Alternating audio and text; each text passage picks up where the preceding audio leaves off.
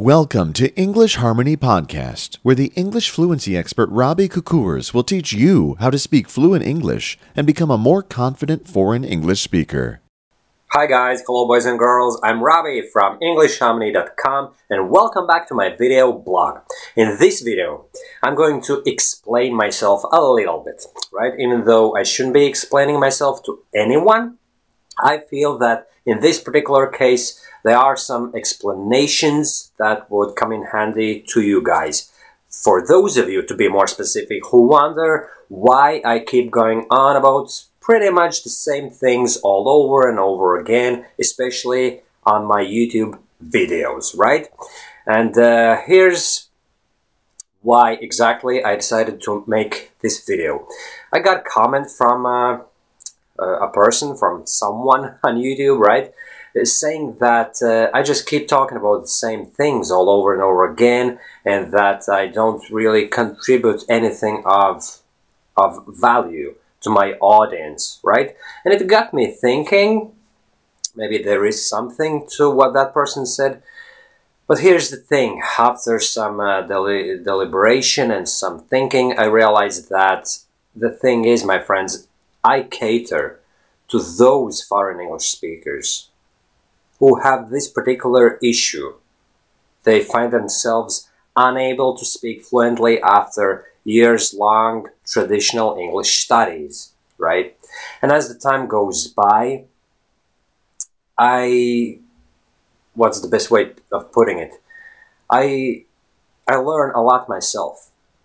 I have improved my English great deal compared to the very beginnings of uh, running the website and when uh, when I started the YouTube channel and everything, right? I keep learning myself a lot and I've improved great deal. But if I keep talking about uh, advanced stuff all the time and I just keep expanding the horizons and keep pushing the boundaries and keep uh, my blog, my videos, my articles, uh, in line with my own development as an English speaker, then here's here's the ironic thing: I wouldn't be able to cater for those who just uh, get introduced to the problem, if you like, right? So if I keep talking about very advanced stuff, those people who just realize that yes, they have this issue they land on my blog, or my YouTube channel, there's not going to be a lot for them to learn.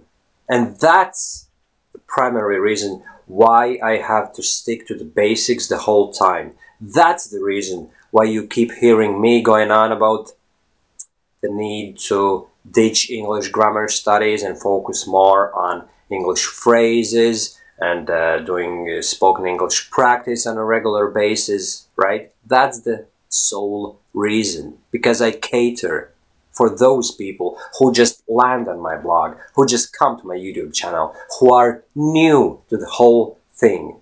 And believe me, guys, it wouldn't suffice if I just, if I just uh, kind of sent the message out there to my audience. Listen, guys, this is the basics. These are the early videos where you're going to learn a lot about the basics of English fluency improvement but this is now the more advanced stuff. So you go back to my early videos and early articles, catch up with everything, and then come back to me now where I'm going to be telling you more advanced stuff you, you can uh, basically apply on your English fluency improvement routine when you've become just as advanced as me. It's just not going to work that way.